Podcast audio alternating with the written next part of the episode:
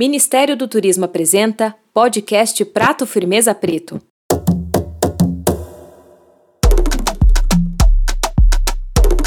Saio antes do sol nascer. Volto quando ele já se pôs. No corre, eu sempre tenho que correr atrás do meu feijão com arroz. Esse é um trecho de uma música chamada Corre, do Emicida, em parceria com a West Coast e a Collab, e tem tudo a ver com o que a gente vai conversar hoje. Vamos falar sobre a galera que faz o corre no dia a dia, para fazer entregas. Na pandemia, muita gente passou a consumir mais comidas entregues por delivery, porque essa foi a forma de não sair de casa. As entregas também foram uma forma que muitos restaurantes encontraram para continuar atendendo. E, para uma parcela considerável da população, as entregas foram e ainda são sinônimo de sustento. Meu nome é Guilherme Petro, sou cozinheiro, jornalista, educador e produtor cultural e editor-chefe do livro Prato Firmeza Preto, que também dá nome a esse podcast.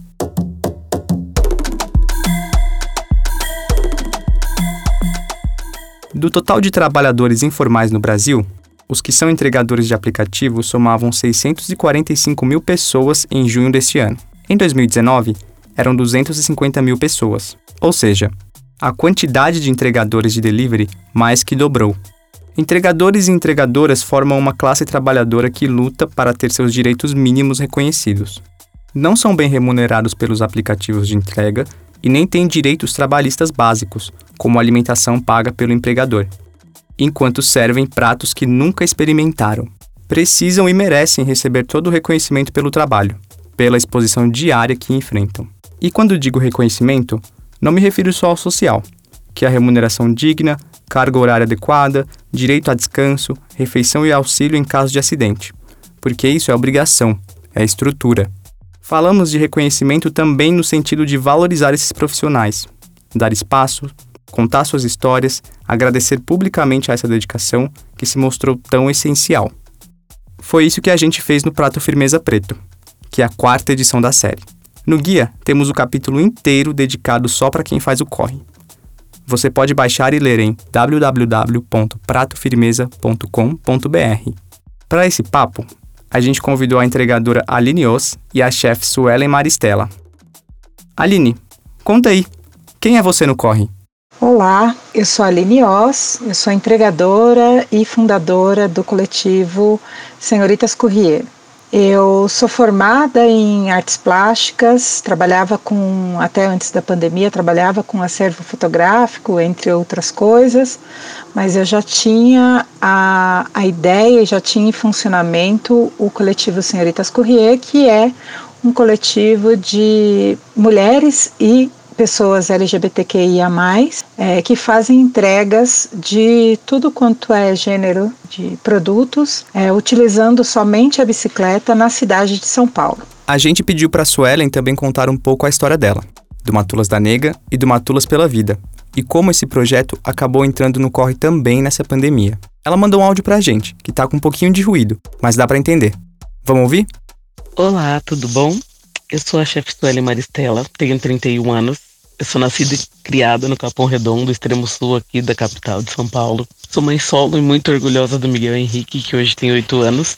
Sou filha da Marilda, neta da Dona Hortência, que é cozinheira, assim, de mão cheia a vida inteira. E hoje ela tem 86 anos e é a minha maior inspiração, assim, para o trabalho. E aí em 2012 para 2013, é, eu enfim consegui materializar, né, a Matulas da Negra, porque já vendi algumas coisas, mas aí em 2012, no finalzinho de 2012, começo de 2013, foi quando a gente consolidou essa ideia de que quero ter a minha empresa e sei como ela vai ser. Foi aí que surgiu a Matulas da Negra, né? Costumo dizer que nós alimentamos afetos e ancestralidades porque a gente trabalha com alimentação personalizada de verdade, mas sempre oferecendo para o cliente uma comida mais saudável, com opções de comida orgânica. Matulas, na sua tradução literal, são marmitas. Mas eu escolhi esse nome não por serem é, marmitas que a gente vende apenas, mas porque eu cozinho com esse carinho, com esse afeto de quem te faria uma refeição para você comer fora do lar. Então, Matulas vem com essa entrega, com esse resgate ancestral de verdade, de, de te fazer uma marmita, sabe? De, fazer algo que você sinta prazer ao comer. Matulas pela Vida é nosso programa de re responsabilidade social da Matulas da Negra. Na realidade, ele põe esse nome de Matulas pela Vida porque a gente olha a vida como um todo.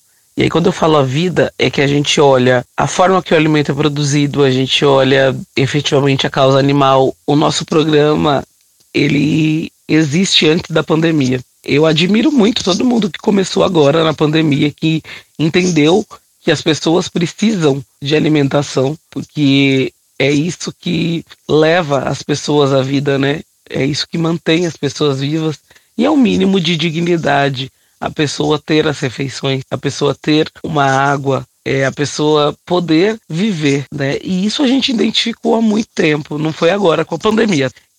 Eu entreguei cerca de umas 20 mil marmitas. A gente registrou nas redes 11 mil e alguma coisa, 14 mil e alguma coisa, não lembro.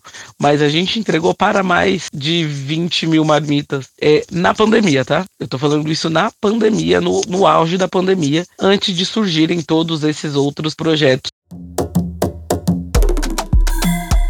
Vamos ouvir da Aline como esse período incerto que vivemos atravessou primeiro mês e meio assim de pandemia, eu me tranquei dentro de casa, estava bem assustada, estava preocupada com a minha, meu, meu, minha relação com o trabalho, porque eu trabalhava nesse estúdio de fotografia. Sabia que as coisas iam mudar, então isso me preocupava muito, porque a gente fica com essa questão de como que eu vou pagar as contas, eu sou sozinha, não tenho é, ninguém que, que me ajude nesse quesito. E nesse primeiro mês e meio eu fiquei parada porque eu estava bastante assustada. Acho que a maioria das pessoas estava se vendo dessa forma. Então é, eu me retraí, eu fiquei dentro de casa, praticamente em posição fetal por alguns dias, assim, até que chegou uma hora que eu olhei pela janela, na verdade, assim, uma mãe de uma amiga que mora em Curitiba pediu para eu comprar um negócio para o pai dela que mora na Barra Funda, aqui em São Paulo, e levasse até ele. Se eu poderia fazer isso, eu pensei, eu falei assim, ah, eu acho que eu consigo fazer isso, né? É um senhorzinho de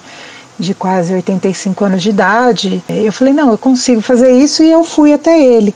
E quando eu pedalei pela cidade, a cidade estava bem vazia, isso foi dia 4 de maio, a cidade estava bem vazia, e só tinham pessoas andando de bicicleta ou de moto fazendo entregas. A maioria das pessoas que eu encontrei eram essas pessoas.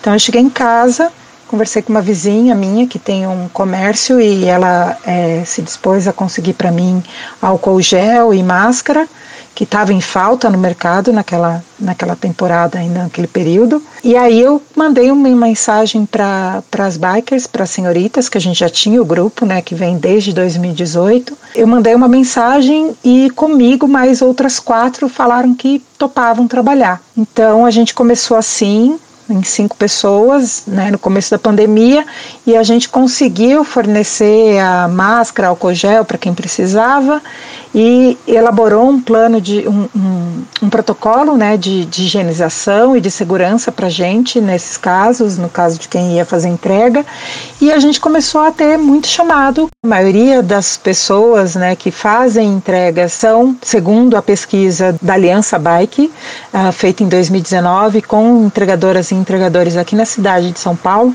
a grande maioria é de pessoas pretas ou pardas. Olha, de verdade, quando eu me deparei com a pandemia, como microempreendedora, me bateu sim um desespero.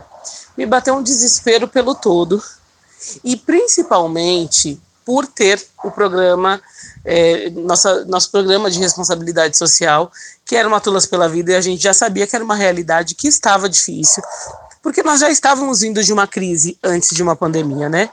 Então a gente estava numa crise financeira falando de mundo e já estava difícil fazer as ações sociais e a gente acompanha de, de perto, né? Muitas pessoas que estão em situação de rua, estão em situações de grande vulnerabilidade. E o desespero bateu porque eu falei, vamos perder vendas. Se a gente vai perder venda, a gente também vai perder a chance de ajudar pessoas. Porque sempre um pouco da receita da Matulas da Nega ia para o Matulas pela Vida. E ainda vai. Só que aí, como nossa receita ela foi para praticamente zero durante a pandemia, porque todo mundo estava em casa.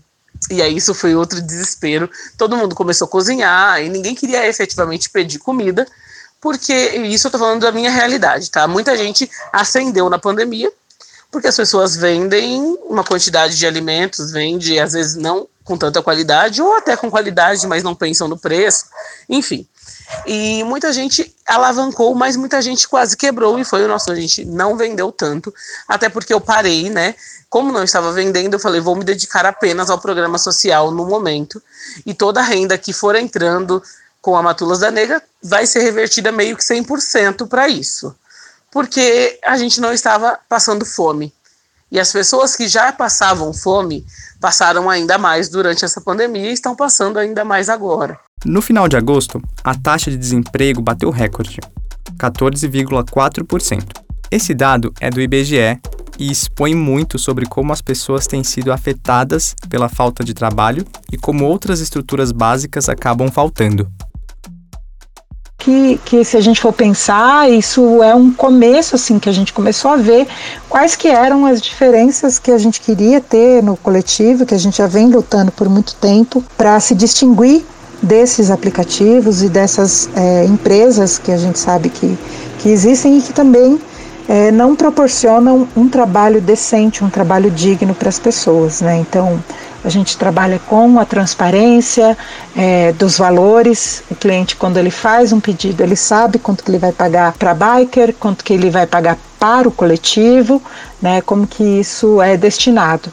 A gente também trabalha com é, a máxima, é, com a transparência, falando de as distâncias que são percorridas, né, o que vai ser levado. A gente tenta fazer com que a biker e o biker que são é, pessoas que atendem pelos senhoritas, que eles saibam com antecedência qual que vai ser o peso que ele vai levar. Então a gente controla isso, a gente tem um limite de peso, tem um limite é, de roteiros, de, de, de, percurso, né, do tamanho do percurso que, esse, que essa pessoa vai, vai percorrer, para que a gente não desgaste essas pessoas, porque a gente sabe que isso também influencia muito é, nas condições de trabalho, né? Quanto que essa pessoa está pedalando, quanto que ela está é, transportando de peso, é, além de, de saber quanto que ela vai ganhar e fazer com que ela ganhe isso, isso diariamente, porque muitas dessas pessoas precisam desse dinheiro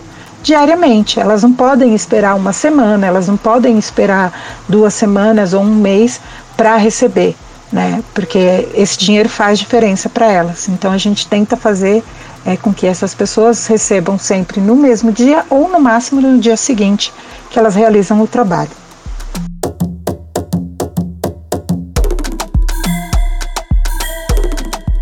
Quando a gente começou a fazer o prato firmeza preto, quarentena tinha acabado de começar. Veio muito forte o debate que a gente apresentou aqui sobre os direitos dos entregadores, no momento em que a gente percebeu a tamanha importância do trabalho deles e delas. Foi aí que a gente decidiu montar uma equipe própria para fazer as entregas das comidas para os repórteres degustarem. E, claro, as histórias dessa galera não poderiam ficar de fora do guia gastronômico das quebradas. A gente contou a história do Eduardo Santos, de 28 anos, por exemplo. Nascido e criado no Capão Redondo, na zona sul de São Paulo, ele sai de madrugada para trabalhar e não tem hora para voltar. A Aline também foi outra das entregadoras que fez parte dessa equipe, mas diferente do Eduardo, ela sempre trabalhou de forma independente, sem vínculo a aplicativos. A vida não é e não deve ser regida por algoritmos, né? A gente precisa muito mais de humanização. Então, a gente, o que, que a gente tem? A gente tem as entregas agendadas da semana, que as bikers ficam sabendo no domingo, quando ela vai ter entrega, como que vai ser a rotina de entregas dela ao longo da semana. E isso acontece mais para as entregas que são correntes, né, de clientes recorrentes.